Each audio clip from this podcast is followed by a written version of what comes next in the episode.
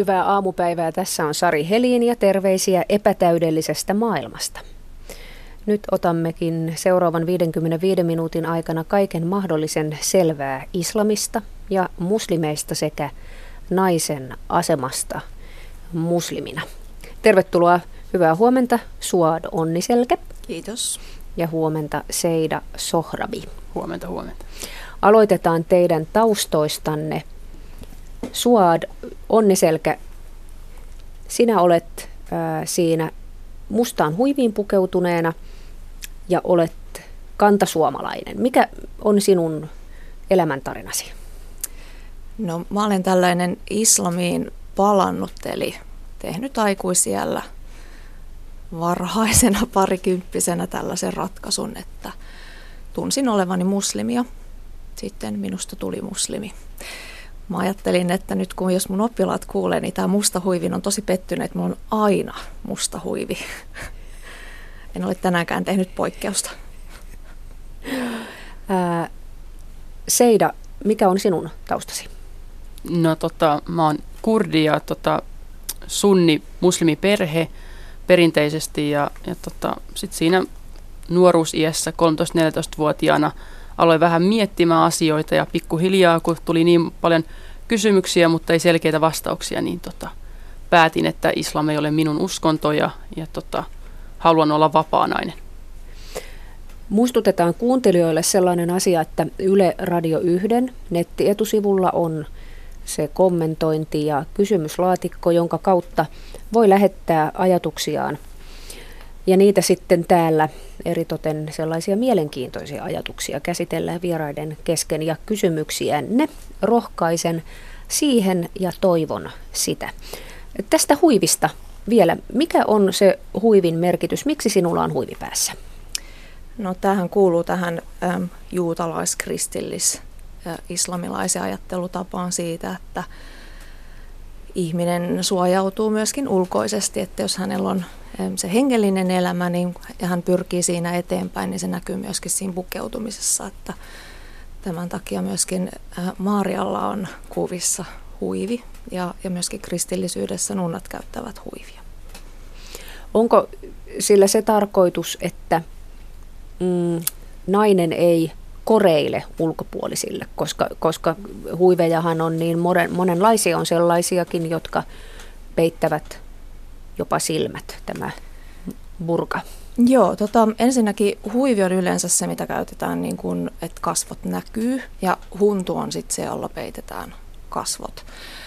Öm, mä en ehkä ihan yksinkertaista sitä niin selkeästi, että huivi ei saisi olla esimerkiksi kaunis. Nyt me mennään heti sellaiselle alueelle islamissa, että siinä on erilaisia näkökantoja, mutta tota, islam ei kiellä sitä, että ihminen ei saisi niin kuin nauttia tästä elämästä ja myöskin nauttia kauneudesta. Ja, ja niinpä yksiselitteisesti huivin ei tarvitse esimerkiksi olla ruma. Seida, sinä sanoit tuossa aikaisemmin, että aloit ajatella ja käännyit poispäin islamista. Sinulla ei ole huivia päässä. Joo, ei ole huivia päässä eikä tule ikinä olemaankaan huivia päässä. musta tuntuu aika oudolta miettiä, että mun pitää naisena käyttää huivia, kun samaan aikaan miesten ei tarvitse käyttää huivia. Että mä oon tämmöinen perinteinen tasa-arvon kannattaja. Ja tota, tämä ihan perustuu siihen, että nämä mun ajatusmaailmat, mitä mä oon lukenut Koranista. Että mä en niin kuin kato, mitä muslimit maailmalla tekee, koska muslimia on erilaisia – mutta mä katson sen perustan ajatuksen islamista nimenomaan Koraniin, joka tulee muslimien mukaan suoraan Jumalalta. Ja tota, mun on hirveän vaikea hyväksyä sen kaltainen Jumala. Ää, mitä Koranissa sitten sanotaan esimerkiksi naisen pukeutumisesta? No naisen pukeutuminen, no naisen toivotaan pukeutuvan säädyllisemmin kuin miehen – pukeutumisen suhteen mä en ole ihan hirveästi niin kuin tutustunut, että se on enemmänkin se, että miten, että esimerkiksi suoranaisesti islamissa ei sanota, että naisen pitäisi käyttää huivia, ö, mutta naisen, toi, niin kuin, että naisen pitäisi kuitenkin sellaisia ö, asioita peittää, mitkä herättää jonkinlaisia seksuaalisia tunteita tai, tai muuta tällaista. Mutta enemmänkin mä oon tutustunut siihen, että minkälainen on naisen asema, oikeudet verrattuna sitten esimerkiksi miesten asemaan ja oikeuteen ja menee perustelut. Ja mä en ole kuullut mitään hyvää perustelua, jumalallista perustelua, joka olisi fiksumpi kuin minun oma perustelinen, koska Jumala on suurempi kuin minä. Mikä se on sitten se naisen asema sinun kokemuksesi mukaan? Se on heikompi. Se on heikompi ihan vain, kun sen lukee Koranista. Toki en mä halua, niin kuin mä sanoin tässä aikaisemmin, että se miten muslimit, tietyt henkilöt käyttäytyy. Mm, meillä löytyy musliminaisia, jotka juo alkoholia ja käy tuolla ulkona vapaasti bilettämässä ja, ja tekemässä mitä tahansa, ja he kutsuu itsensä muslimeiksi. Meillä on taas sellaisia naisia, jotka, jotka tota, noudattaa Korania erittäin niin kuin, tiukasti ja, ja tota, käyttää esimerkiksi purkaa. meillä löytyy niin kuin, tästä variaation sisältä, meillä löytyy tosi paljon. Mutta mä haluan katsoa sitä uskontoa nimenomaan siihen kirjaan perustuen, siihen, missä on se tietolähde, jonka muslimien täytyisi noudattaa. Ja se on islam. Ja islam perustuu, että Korani on se. Ja kun mä Korania luen, ja siinä suoranaisesti puhutaan miehelle, ikään kuin mies olisi se lukija. Sinulla on sallittu olla neljä vaimoa. No, minulla ei nyt varmaan ole sallittu olla neljä vaimoa. Ei myöskään neljä miestäkään. Joo, Koranin kielihän, äh, Koranin arabiahan on 1400 vuotta vanhaa Kureisheimon arabia. Ja jos sitä suomennostakin lukee, niin Jumalahan puhuttelee ihmisiä me-muodossa. Ja meillähän ei suomen kielessä ole edes tällaista verbimuotoa ää, tai pronominimuotoa, jossa, jossa hallitsija puhuttelee alamaisiaan muodossa me. Eli kyllä Koranin, Koranin niin kuin suora ää, tulkinta niin on aika haasteellista, että Korani vaatii myöskin tuekseensa perimätiedon tuntemusta – Naisen asema, missä me ajatellaan, että mitä Korani puhuttelee, niin pitää muistaa aina se konteksti. Eli 1400 vuotta sitten Mekassa naisella ei ollut mitään oikeuksia ja, ja kun siellä puhutaan esimerkiksi siitä, että naisen pitää heittää huivinsa myöskin niin, että rinta peittyy, niin sehän viittaa selkeästi siihen, mekkalaisten naisten tapaan pukeutua. He ovat siis pukeutuneet sillä tavalla, että he ovat peittäneet päänsä, mutta heidän rintansa on näkynyt avoimena. Ja mä ajattelin, että jos me itse lähtisi lukea Korania tuntematta sitä islamin historiaa siihen aikakauteen, mikä Jumalan ilmestykset on tullut, niin se tulkinta on aika haasteellista ja, ja pitää muistaa myöskin, että Korani voidaan tulkita eri tavoin, eli voidaan tulkita kieliopillisesti tai sitten voidaan myöskin tulkita symbolisesti. Ja Korania hyvin harvat lukevat ilman perimätietoa, koska Koranissa itsessäänkin on kehotus siihen profeetta Mohammedin esimerkin seuraamiseen. Miten sinä koet, kun olet mm, palannut islamiin, joka, joka on se termi sille, että niin sanotusti käännytään muslimiin. Sinä olet palannut islamiin. Miten sinä koet naisen aseman itse? No ensinnäkin pitää muistaa, että tuota varmaan tuossa Seidan kommentissa tuli aika hyvin esille se, että, että ihmiset on hengellisyydessään hyvin erilaisia. Toisille ihmisille hengellisyys on tärkeä asia, toisille ihmisille hengellisyys ei ole niin tärkeä asia ja senkin takia Koranissa Jumala puhuttelee ihmisiä kahdella eli eri termeillä. Eli puhutaan muslimeista, joiden uskonto on islami, sitten puhutaan erikseen uskovaisista. Eli jo siellä niin kuin tunnistetaan tai näytetään tote, että ihmisiä on niin kuin uskonnollisuudessakin kahdella eri tasolla olevia ihmisiä. Ja, ja mulle islam on sitä, että, että mä voin henkistyä myöskin tässä arjessa ja, ja mä en unohda niitä tärkeitä, elämän tärkeitä arvoja tehdessäni työtä ja, ja ollessani siellä kotona perheeni kanssa. Ja sen takia sitten aina kun puhutaan uskonnosta, niin on kauhean mielenkiintoista nähdä se, että, että sitten puhutaan myöskin siitä kulttuurista, koska uskonto synnyttää itsessään kulttuuria. Ja, ja ja sitten välillä nämä asiat myöskin sekoittuu, että on hyvin vaikea erottaa kumpi asia on kulttuuria ja kumpi asia on, on ö, uskontoa ja sitten tietysti se mun oma näkemys, niin sehän lähtee hyvin tämmöisestä länsimaisesta ajattelusta, koska olen länsimaisen kulttuurin kasvatti. Miten islamin usko näkyy sinun perheessäsi esimerkiksi? Onko, rukoiletteko te aamulla, käyttekö te perheen kesken moskeijassa? Mitä sellaisia käytännön asioita on, mitä te teette? No islamhan on elämäntapa, eli se kyllä niin kuin, siellä on todella monia eri ulottuvuuksia. Tietysti rukoukset on yksi, mitkä rytmittää päivää. Se näkyy siinä, mitä meillä on lautasella. Se näkyy siinä, että yrittää ottaa huomioon niitä ihmisiä, jotka ei ehkä ole niin vahvoilla tässä yhteiskunnassa. Ja varmasti se on osittain vaikuttanut jopa niin kuin ammatin valintaan, että, että opettajan työssä kuitenkin sit törmää niihin yhteiskunnassa vallitseviin ilmiöihin ja, ja tota, ajattelee sitten sitä kouluakin niin kuin oppilaan näkökulmasta, koska me aikuisethan ollaan siellä vastuussa ja myöskin tulee mietittyä sit vähemmistön näkökulmasta myöskin tämmöisiä valta-asetelmia, mitä meidän yhteiskunnassa on. Et, et se, on se on todella laaja asia. Että, että mä luulen, että se, että mä lähden irrottaa sitä islamia sieltä mun arjesta, niin, niin se on hirveän vaikea, koska se on osa joka hetkeä.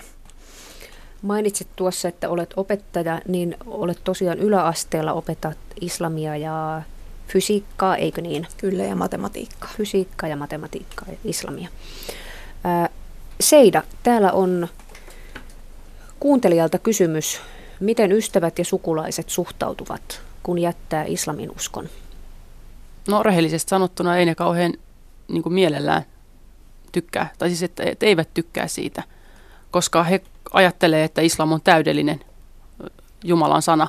Ja tässä Suort sanoo, että, että pitää ymmärtää, että se on omana aikanaan tehty teos. Ja moni muslimi sanoo minulle näin. Ja se on aivan totta, pitää muistaa, se on omana aikanaan tehty ihmisten tekemä teos. Jos Korani on täydellinen Jumalan sana, niin sen täytyisi päteä myös nykypäivänä. Ja nykypäivänä on aivan niin kuin, tieteen tasolla, ihan monella muullakin tasoa niin kuin, todistettu ja näytetty, että, että ei naiset ole tyhmempiä tai että naisen asema ei pitäisi kuulua olla tietynlainen. Ja sitten tässä tuotiin se hengellisyys esille, että ei tarvitse uskontoa ei tarvitse islamia, kristinuskoa ollakseen hengellinen. Ei tarvitse olla uskovainen voidakseen auttaa sitä mummoa siellä kadulla. Sä et tarvitse uskontoa, jotta sä voit kasvattaa moraalia. Ja mä haluaisin nähdä, että islam oikeasti muokkautus nykypäivään, että ihmiset vois muuttaa sitä, mutta kun se fakta on siinä erossa, kristinuskon ja, ja islamin ero, mikä siinä, siinä on. Mä, mä kohtelen kristinuskoa ihan yhtä lailla kuin islamia suhtautuminen – mutta toki suhtautuminen kristittyihin ja, ja muslimeihin on sitten taas eri, koska he on taas ihmisiä, jotka ää, ajattelee sen omalla tavallaan ja tulkitsee sen omalla tavallaan ja, ja niin edelleen. Niin toivoisin, että se muokkautuisi ää, nykypäivään, mutta valitettavasti se ei voi muokkautua, koska se on täydellinen ää, Jumalalta tullut viesti ja sellaisena se niin pysyy. Että kyllä mä niin näkisin, että tulevaisuus islamilla on se, että sen täytyy todella muuttua niin, että me voidaan hyväksyä maltillinen islamilaisuus. Ja mun mielestä se on mahtavaa, että voidaan niin mennä siihen, tai sitten meidän pitää täysin hylätä tämä niin uskonto. Nythän erittäin monen silmissä ISIS ja ISIS-joukkojen teot tarkoittaa sama asia kuin, sama asia kuin islam. Ja sama asiaa kuin kaikki muslimit. Miten ISISin terroriteot vaikuttavat muslimiyhteisön sisällä, esimerkiksi Suomessa? Mitä muslimiyhteisön sisällä ajatellaan esimerkiksi siitä, mitä, mitä on tapahtunut Pariisissa ja maailmalla? Ja, ja nyt me luemme joka päivä ISIS-otsikoita. ISIS varmasti herättää paljonkin huolestuneisuutta, koska tota, yleensä kun tällaisia asioita uutisoidaan, niin se myöskin lisää aggressiota muslimivähemmistöä kohtaan, erityisesti Euroopassa. Me ollaan kuitenkin hyvin suuri vähemmistö. Suomessa toki meitä on alle se 80 000, mutta Euroopassa meitä on useampi miljoona. Ja onhan se surullista, että, että elämäntapa, jolla sä haet sisäistä rauhaa, joka, jonka tarkoituksena on lähentyä Jumalaa jo tässä elämässä, niin, niin, niin se saa sellaisen leiman, että silloin se onkin väkivaltaista ja ihmisten alistamista että et monikaan, monikaan muslimi ei niin kuin halua sanoutua siitä irti juuri sen takia, että he eivät itse näe sitä yhteyttä. Että tavallaan siellä on joukko ihmisiä, jotka kaappaavat islamin omiin nimiinsä. Ja tästä on käyty keskustelua, että mitä muslimiyhteisön pitäisi tehdä, jotta tätä kaappausta ei voida tai ei tapahtuisi. Täällä kuuntelija kysyykin näin, että mikä saa islamin uskonnosta niin väkivaltaisen? Mikä saa islamin uskonnosta niin väkivaltaisen? Tehokas propaganda. Se, että jos ihminen ei ajattele, sä otat Koranin esille ja suoraan luet sieltä, sieltä sitä tekstiä. Öm, meillä on niin maltillisia muslimeita. Et mun mielestä se, että jos me demonisoidaan kaikki muslimit tietyn katon alle, on aivan väärä lähestymistapa. Että pitää erotella se islam ja muslimit ihan samalla tavalla kuin kristinusko ja kristityt, koska aika moni kristitty ei, ole, ei elä niin kuin kristityn tapaisesti. tapaisesti. Ö, jos mä luen Korania ja, ja tota, siellä lukee, mitä siellä lukee, että et mä, mä perustan mun mielipiteeni nimenomaan niin kuin Korani, että se on se islamin, islamin oma kirja, niin kyllä ISIS noudattaa niin kuin islamia. Ihan samalla tavalla kuin joku hengellinen, maltillinen muslimikin noudattaa sitä – sitä tota, että kumpi on oikeanlaista islamia. En mä niin kuin, lähde siitä, siitä neuvottelemaan, mutta se mä ainakin vaan tiedän, että, että tämmöistä uskontoa ei pitäisi niin kuin levittää, jossa väkivalta on sallittua ja naisia voi alistaa. Tuota, mä lähtisin nyt ensinnäkin puhua siitä, että mitkä on syitä siihen radikalisoitumiseen ja minkä takia Euroopassa esimerkiksi on tämmöinen vähemmistö, jossa ihmisillä uskontona on islam. Niin minkä takia sitä radikalisoitumista lähtee sieltä, niin kun lähtee sieltä muslimiyhteisöstä liikkeelle, että, että kysymys on mun mielestä enemmän niin kuin yhteiskunnallisesta rakenteesta radikalisoitumiselle. Ja sen verran, mitä nyt itselle on tästä asiasta tullut mielipidettä ja kokemusta, niin puhutaan myöskin tämmöisestä uususkonnollisuudesta, eli, eli radikalisoituminen ei välttämättä tapahdu perinteisesti uskonnollisissa perheissä, vaan sellaisissa perheissä, joissa uskonto ei ehkä ollutkaan kauhean näkyvällä paikalla. Ja sitten sit uskonnosta on ehkä tullut väline puolustautua sitä äm, omaa vähemmistöasemaansa. Ja, ja tota, jos me puhutaan Ranskan tilanteesta esimerkiksi, niin mikä siellä on muslimien asema ollut vuosikymmeniä? Siihen ensinnäkin liittyy Ranskan siirtomaavallan aika, siihen liittyy äm, sosiaalinen epäoikeudenmukaisuus. Äm, siellä on alueita, joista tosiaankaan ei voi sosiaalisesti edes nousta. Työttömyys on aivan hirveätä, että et jos sä haet työtä ja sun nimi on selkeästi vaikka arabialainen, ja sitten sun osoite osoittaa määrättyyn kaupungin osaan, niin sä et ikinä pääse eh, työhaastatteluun. Et, et näistä asioista pitäisi myöskin puhua yhteiskunnallisina asioina. Ja sitten tietysti se, että, että mikä sitten tämmöisessä äm, propagandassa, jota ISIS esimerkiksi niin käyttää, niin miten se niin vetoo niin helposti. No tässä niin kuin mun mielestä vähän niin jotenkin tuntuu, että perustellaan näitä, tai siis ymmärretään enemmänkin, että, että jos se nyt sitten, miten me selitetään se, että suomalainen kaveri, kantasuomalainen tai, tai maahanmuuttajataustan lähtee tuonne ISISin joukkoihin ja, ja tota, niin kuin henkensä uhalla julistaa tätä, tätä sanomaa, vaikka onkin ihan hyvä elämä täällä Suomessa. Sulla on ihan samanlaista mahdollista. Kun mä oon tullut pakolaisena Suomeen, niin mulla on ollut kaveri, jonka, jonka vanhemmat on ollut ollut lääketieteen professoreita ja, ja asianajajia, ja, ja tota, mä oon päätynyt samaan pisteeseen kuin mun kaveri, koska mä oon voinut saa, päätyä samaan pisteeseen. Että kyllä mä niinku keho, tai niinku, perään sen, sen, niinku, sen puoleen, että, että ihmiset pitäisi itse ruveta ajattelemaan. Ja, ja tota, se, että jos sä nyt niinku tumma-ihoinen kaveri tekee jotain pahaa ja sitten sä otat sen historian sieltä esille, tai että jos mä teen jotain pahaa, niin, niin että minulla on ollut niin huono elämä ja muuta. Että kyllä mä niin kuin, ei, elämä ei ole helppoa, mutta mut, mut kyllä mä niin kuin tähän niin kuin hänen kanssaan niin kuin on samaa mieltä siitä, että täällä, täällä niin kuin on sitä pahaa oloa niillä nuorilla. Että jotain vastausta semmoista yksinkertaista ja, ja tota, oli se propaganda minkä tahansa niin kuin ideologian lähettämää, niin, niin kun se on ääriajattelua, niin se on väärin.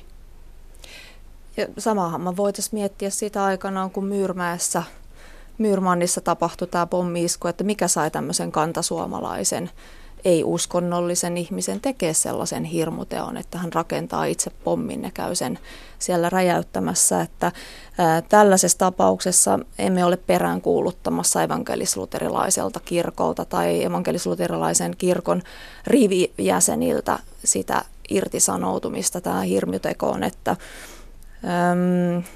ehkä islamista myöskin uutisoidaan hyvin paljon, että kun muslimi tekee jotain niin sitten se on niin kuin hyvä esimerkki siitä, että miten islam on, on hyvinkin kielteinen negatiivinen uskonto verrattuna muihin uskontoihin. Toki nyt me pitää tietysti muistaa, että me puhutaan tästä ISISin tapauksessa, jolloin selkeästi siinä on tämmöinen uskonnollinen aspekti olemassa.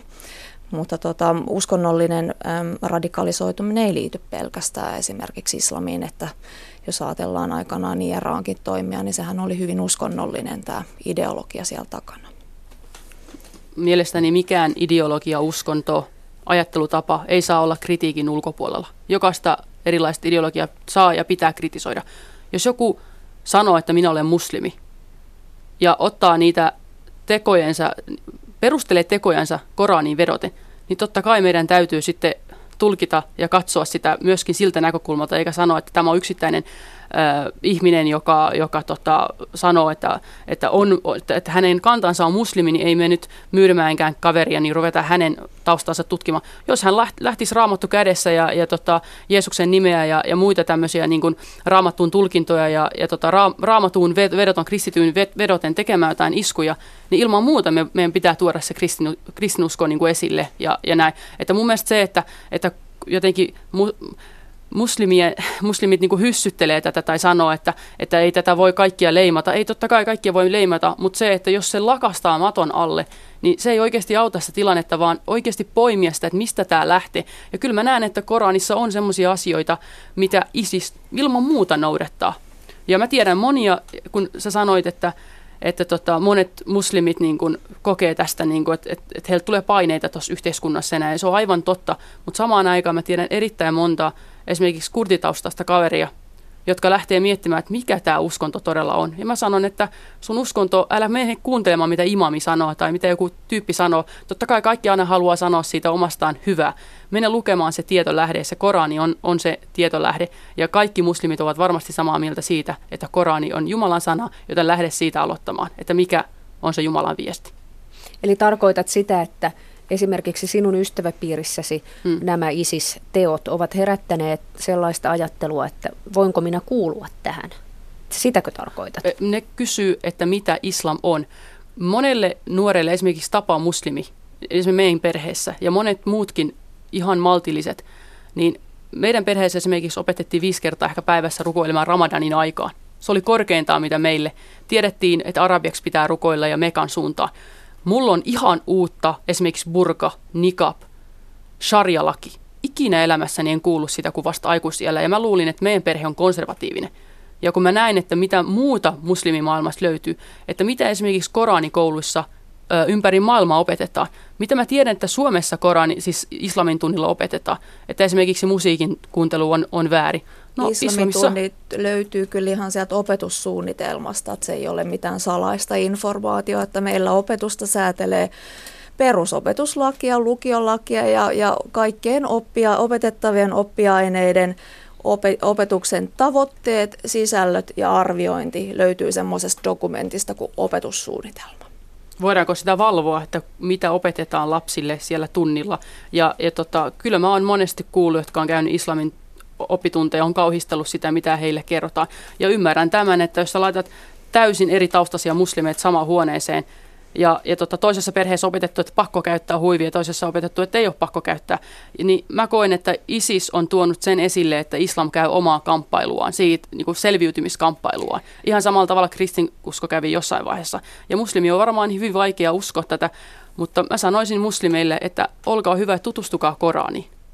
Tota, tästä uskonnon opetuksesta mä sanon kyllä vielä sen verran, että meillähän vuonna 2003 tullut uskonnonvapauslakihan muutti 2004 perusopetus, opetuksen opetussuunnitelman kaikki katsomusaineen osat niin sanotusti tunnustuksettomiksi, eli siellä ei harjoiteta uskontoa.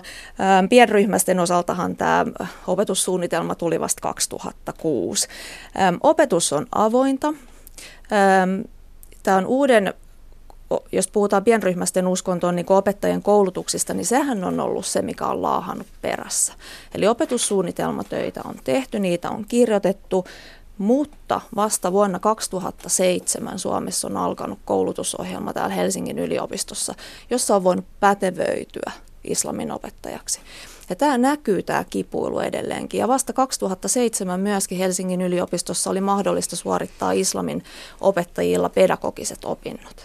Ja meidän pitää ottaa huomioon niin tämä aikajana. Se, mitä 90-luvulla, koska sä oot käynyt peruskoulua, Seida, jos mä saan kysyä. 90-luvun loppupuolella, 2000-luvun alussa. Eli, eli siihen aikaan vielä meillä ei olisi Suomessa ollut koulutusohjelmaa, jossa islamin opettaja olisi voinut saada kelpoisuuden opettaa islamia koulussa. Ja, ja meillä on vuonna 2006 ollut sellainen tilanne, että meillä on ollut siis koko maassa yksi kelpoinen islamin opettaja. Tällä hetkellä heitä on jo 12 ja, ja luku koko ajan kasvaa. Ja, ja tota, tätä työtä pitää myöskin päästä tekemään rauhassa, että meidän opettajat saa sitä koulutusta, he saavat sen kelpoisuuden ja sitä kautta myöskin se opetuksen laatu tulee tasaantua. Ja jos me puhutaan, verrataan sitä esimerkiksi evankelisluterilaisen uskonnon opetukseen, niin siellähän on ja ajat ollut kelpoiset opettajat, että, että on hyvinkin ehkä harmittavaa, jos näitä kahta asioita verrataan, koska vasta 90-luvun alussa herättiin Suomessa tähän, että, että tarvitaan enenemissä määrin e, kelpoisi islamin opettajia. Me ollaan vuonna 2012 menty perusopetuksessa oppilasmäärissä niin, niin ortodoksi e, oppilasmäärien ohitse. Näin sanoi siis Suad Onniselkä, joka on sekä islamin että matematiikan ja fysiikan opettaja helsinkiläisellä yläasteella. Joo, tuohon mä haluaisin sanoa, että kun puhutaan nyt uskonto-opetuksista, niin miksi ihmeessä kouluissa tarvitsee opettaa mitään uskonnon opetusta? Mielestäni se, että ihmiset tietävät uskonnoista ja niiden tärkeimmistä ö, tota, perusperiaatteista on hyvin tärkeää. Että mä oon itse käynyt elämänka- elämänkatsomustiedon ja huomasin siinä, että meillä oli esimerkiksi muslimipoikia ja opettaja otti aiheen esimerkiksi, oliko se seksi vai homous. Niin pojat sanoivat, että kuule opettaja, että ei tästä aiheesta puhuta. Opettaja kysyi miksi. Pojat sanoivat, että täällä on tyttöjä, että, että tämmöisestä aiheesta. Ja mun mielestä on hyvin tärkeää, että juuri siitä olisi pitänyt niin kuin heti keskustella, ja me keskusteltiinkin. Ja mun oli tosi mahtavaa nähdä, että meillä oli Jehovan todistajia, ateisteja, muslimeja, en tiedä olenko muslimi vai enkö, mikä olen, porukkaa, ja jos kaikki kasattaisi siihen ja voitaisiin käydä tätä keskustelua, koska se, että lähdetään esimerkiksi islamin opetusta antamaan tai kristinuskon, se ei ole niin yksinkertaista. Islamin uskonnossa on kaksi eri päähaaraa, sunni, shia, vielä löytyy sufilaisuus, ja niiden sisälle löytyy aivan erittäin monta erilaista tulkintaa, ajatustapaa ja muuta. Niin kuinka sitten saadaan eri taustaiset maahanmuuttaja muslimiperheet saman katon alle opettamaan sitä samaa uskomusta, mitä he on pienestä pitäen. Esimerkiksi meidän kurttilaisessa kurttissa me kuuntelemme musiikkia ja tanssimme. Se on erittäin, erittäin vahva osa meidän kulttuuria, mutta islamin mukaan se on kiellettyä.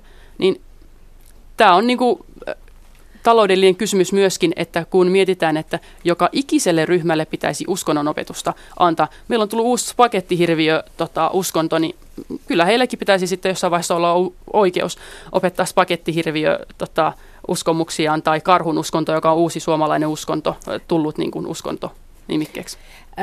Kuuntelijoille kerrotaan, että näin, näin puhuu siis Seida Sohrabi, joka on Suomen kurdi, syntynyt Irakissa ja olet tullut Suomeen viisivuotiaana. Kyllä, kiitos.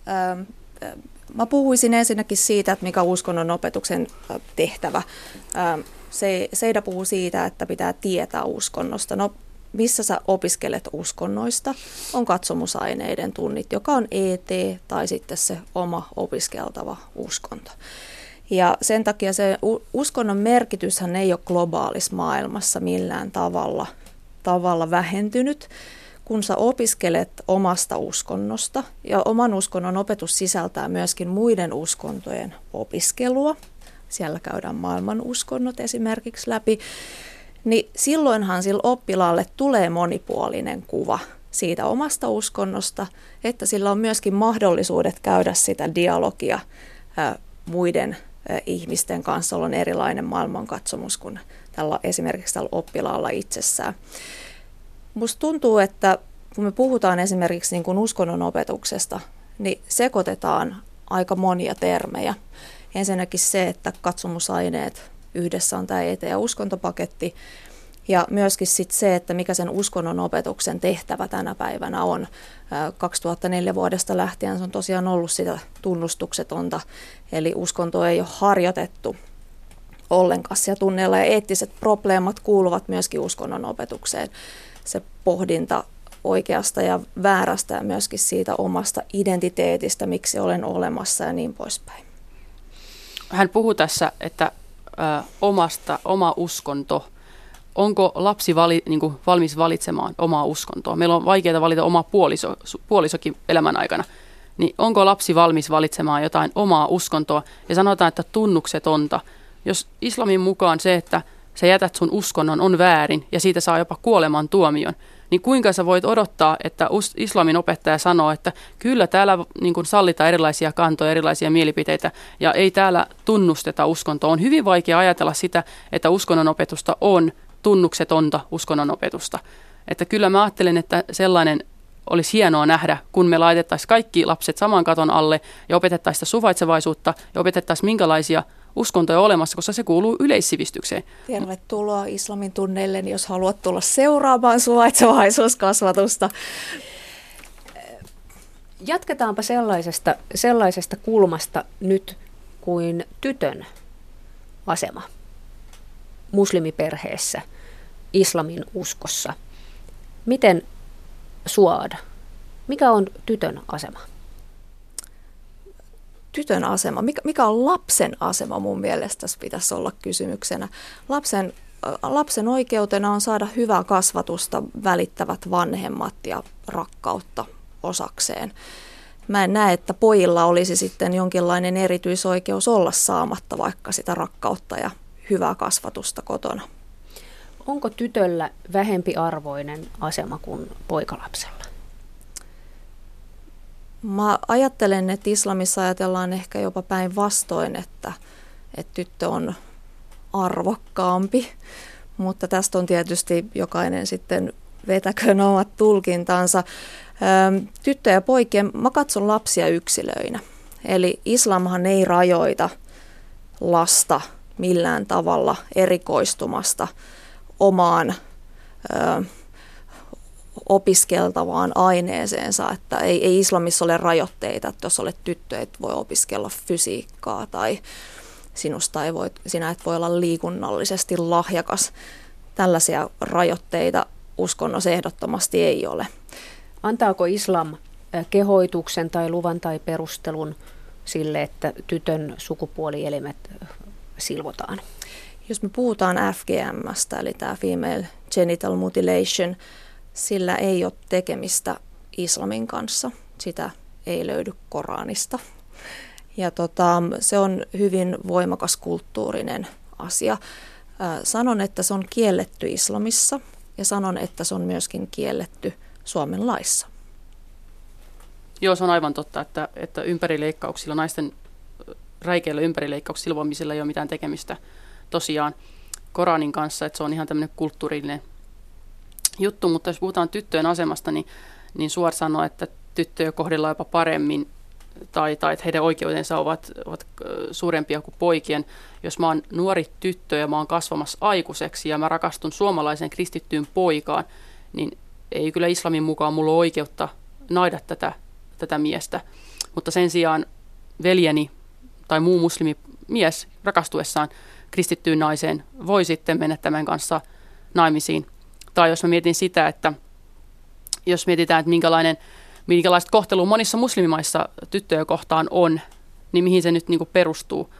perustuu tota, ja, ja jos mä nyt katson sitä, että meillä on paljon pieniä tyttöjä, jotka käyttää huivia, niin jos se kerran on tyttöjen suojelua pedofiililtä ja, ja tämmöisiltä miehiltä, jotka katselee heitä, niin kyllä mä nyt näkisin, että sitten pikkupoikiakin pitäisi laittaa huivit päähän, jotta heitä voitaisiin suojella näiltä katseilta.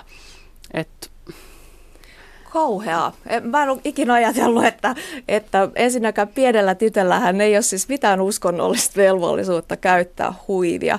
Ää, uskonnolliset velvollisuudet kuuluu niille, jotka ovat uskonnollisessa mielessä aikuisia ja myöskin äm, eivät vaadi holhoja, että esimerkiksi kehityksessä tapahtunut voimakas viivähdys tai esimerkiksi kärsisi mielenterveysongelmista voimakkaista Eli, eli tällaisia sääntöjä hän ei ole, ei ole olemassa.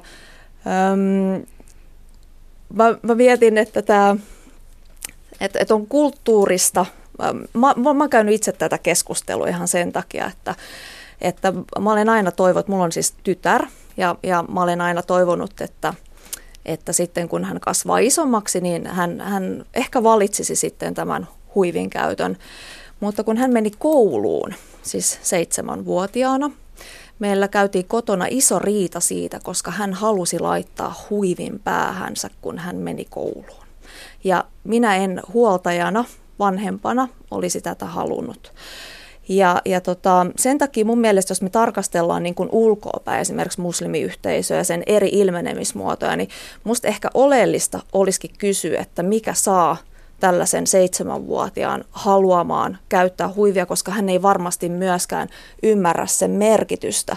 Ja myöhemmin mulle myöskin niin kuin selvisi se, että, että koulussa hän halusi siis identifioitua muslimeiksi, muslimiksi. Ja, ja tota, siinä ehkä tulee tämä, että miten, miten yhteiskunnassa suhtaudutaan vähemmistöihin, miten yhteiskunnassa suhtaudutaan erityisesti uskonnollisiin vähemmistöihin.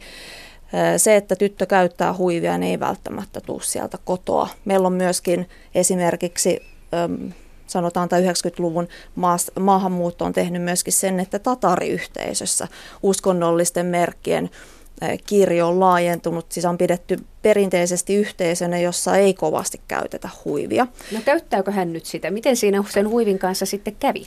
Hän käyttää. Kyllä, ja, ja silloin ekalla luokalla tosiaan niin vastusteluistani huolimatta itsepäisesti piti huivistansa kiinni ja marssi reppusellässä kouluun, mutta tokikin, jos me verrataan niin kuin naisen asemaa ja me puhutaan islamilaisista maista tai muslimimaista, me pitää aina muistaa se, että me verrataan silloin niin sanottui kolmansia maita kehittyneisiin maihin. Ja siellä kenellä tahansa ihmisellä se elämä on erityyppistä kuin täällä. Siellä ei kauheasti puhuta kenenkään ihmisoikeuksista. Mä uskallan väittää, että monissa maissa, jossa ihminen käyttää pääosan energiastaan siihen, että hän yrittää saada perheellensä ruokaa pöytään illalla, että ei tarvitse mennä nälkäisenä nukkuu, niin ne, ne pohdinnat siitä olemisesta on hyvin erilaisia kuin täällä Suomessa, jos me voidaan pohtia, niin kuin, että no syönkö mä tänään vehnää vai ottaisinko mä ohraa ja noudatanko karppaamista vai, vai olenko täysin gluteenittomalla ruokavaliolla, niin meidän keskustelun taso ei niin kuin kohtaa. Miten tähän, tähän vielä huivia käyttävään tyttöön, niin miten ympäröivä suomalainen maailma suhtautuu tyttäreesi, jolla on somali-isä ja kantasuomalainen äiti. Kohtaatteko te rasismia? No mä sanoisin, että tässä on parinkymmenen vuoden aikana tapahtunut isokin muutos. Et, et vaikka meillä tämmöinen maahanmuuttokriittisyys julkisuudessa on niin kuin kasvanut, kasvanut ja se tuo tietysti määrätynlaisia lieveilmiöitä, että esimerkiksi ihmiset saattaa tuntea, muslimit saattaa tuntea turvattomuutta, kun he kävelee kadulla – varmaan niin kuin tämä Pariisinkin tapahtuma, kun oli, niin monet miettii, että uskaltaako kulkea määrätyissä paikoissa, että tuleeko sitten tämmöisen fyysisen väkivallan uhka. Niin mä sanoisin, että kehitys on ollut positiivista. Et, et tota, mä, mä aina nautin siitä, kun mä täällä kävelen Helsingin kadulla ja mä näen, että Helsinki on aidosti muuttunut monikulttuuriseksi. Et, et, et niin kuin sellaiset määrätynlaiset niin kuin kommentoinnit on ehkä jopa loppunut, mutta, mutta myöskin sit se, että ennakkoluulot muuntavat muotoaan, että se ei ole enää välttämättä sitä, mitä Joensuun vuosina tapahtui, että, että rikottiin omaisuutta, sä et voinut kävellä rauhassa, koska oli voimakas riski siitä, että joudut pahoinpidellyksi. Taas esimerkiksi Helsingissä voi olla sitä, että, että sä et pääse vaikka työpaikkahaastatteluun tai, tai sun mielipiteitä ehkä vähän vähätellään, koska sä kuulut määrätty uskonnolliseen vähemmistöön ja niin poispäin. Joo, hän, hän puhuu tästä niin kuin muslimikulttuurista ja muslimiyhteisöstä ja siitä maahanmuutosta ja miten suhtaudutaan Suomessa erilaisiin ihmisiin. Ja tota, mulla on muslimikavereita, muslimiystäviä. Mä voin heidän kanssaan jutella. Ja musta on mahtavaa, että he on, heidän kanssaan pystyy juttelemaan. Ja, ja tota, pitää niin kuin tosiaan erotella se, että jos on erittäin kriittinen islamia kohtaan tai, tai inhoaa sitä tai, tai ei pidä siitä tai ei hyväksy sitä, niin se on täysin eri asia kuin sitten muslimit itse ihmisinä. Ää, tässä on hyvä muistaa se, että silloin kun kritisoidaan islamia, niin se ei tarkoita sitä, että se olisi jotenkin rasisti tai, tai suvaitsematon. Et, niin kuin mikä ideologia ei ole sellainen, että, että sitä ei voitaisiin arvostella. Ja tota, kyllä jokaisen pitää saada Suomessa elää vapaasti ja, ja niin kuin kohtelematta, että okei, tuo on muslimia, niin jotenkin mä vihaan sitä sen takia, että se on muslimia ja muuta. Mutta sitten mä kehottaisin jokaiset, jokaista miettimään, että mi, miksi on valinnut tietynlaisia valintoja, niin kuin muslimit, että, että mihin ne omat, omat ideologiat, omat valinnat perustuu.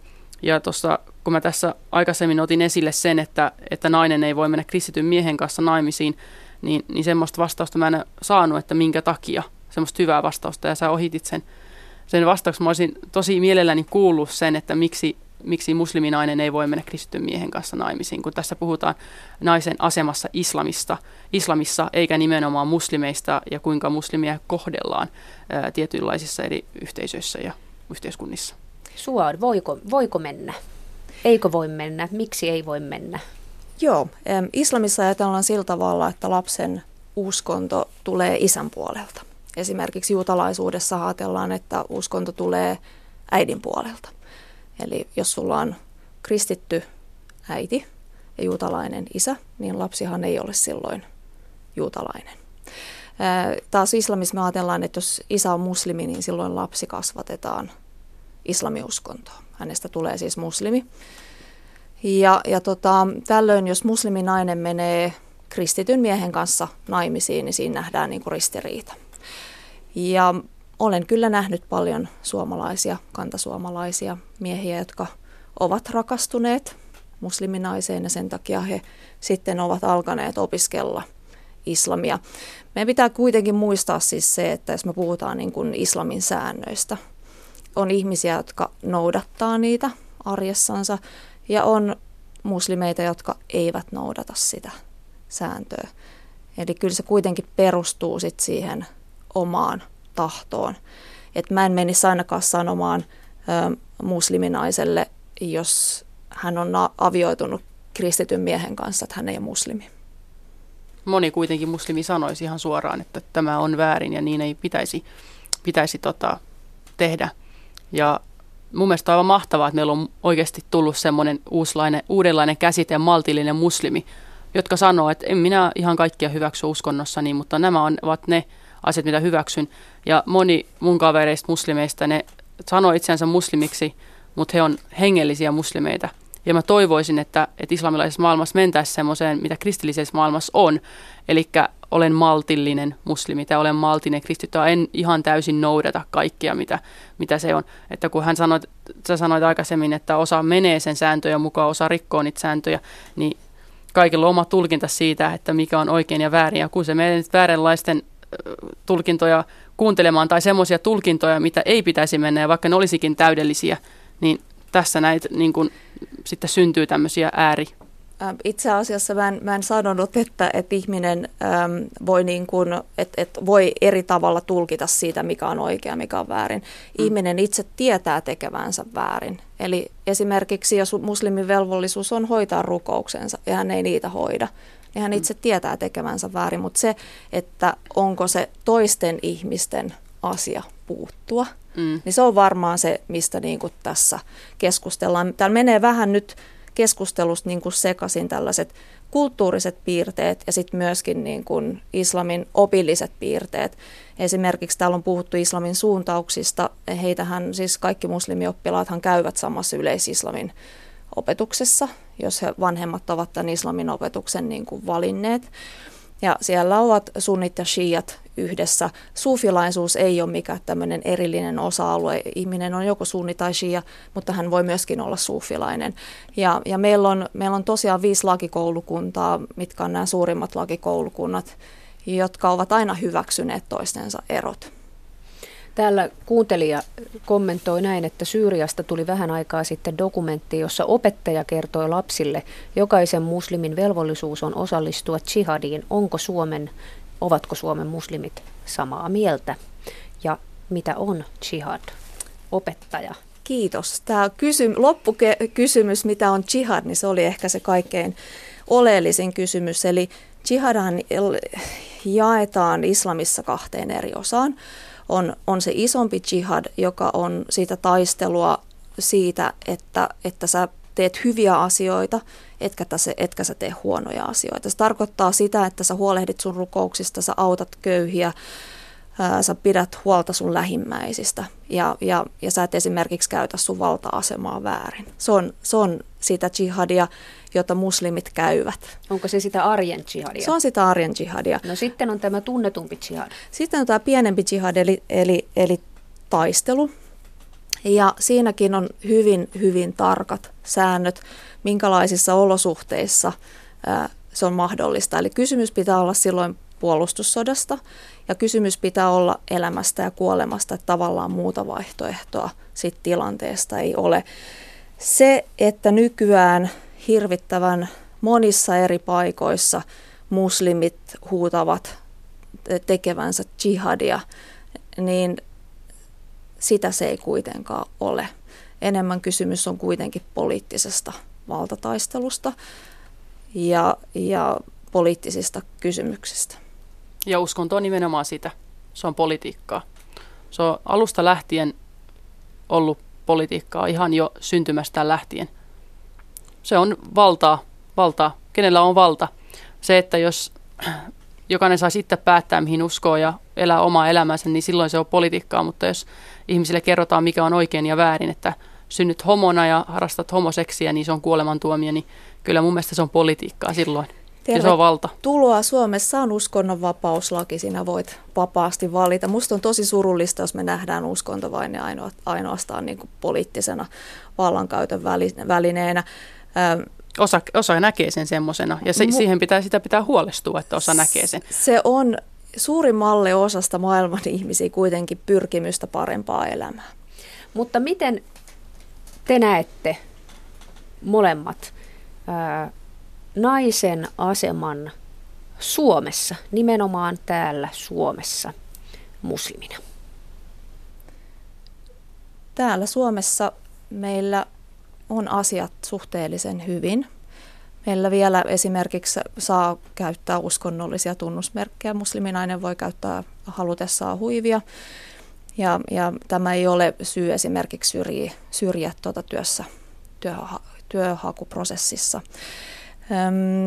Meillä on tietysti määrätynlaisia mielenkiintoisia asioita, mitkä liittyy sit suomalaiseen kulttuuriin, se minkä takia suomalaisen naisen euro ei ole se euro, sama kuin miehellä. Ja, ja tota, joka yhteiskunnassa on omanlaisensa epäkohdat, jotka sitten ehkä, ehkä niin kuin muslimivähemmistössä saattaa nähdä aika isoinakin epäkohtina joissakin maissa sanotaan, että musliminainen, musliminaisella on oikeus siihen, että valitseeko hän, että käykö hän töissä vai ei.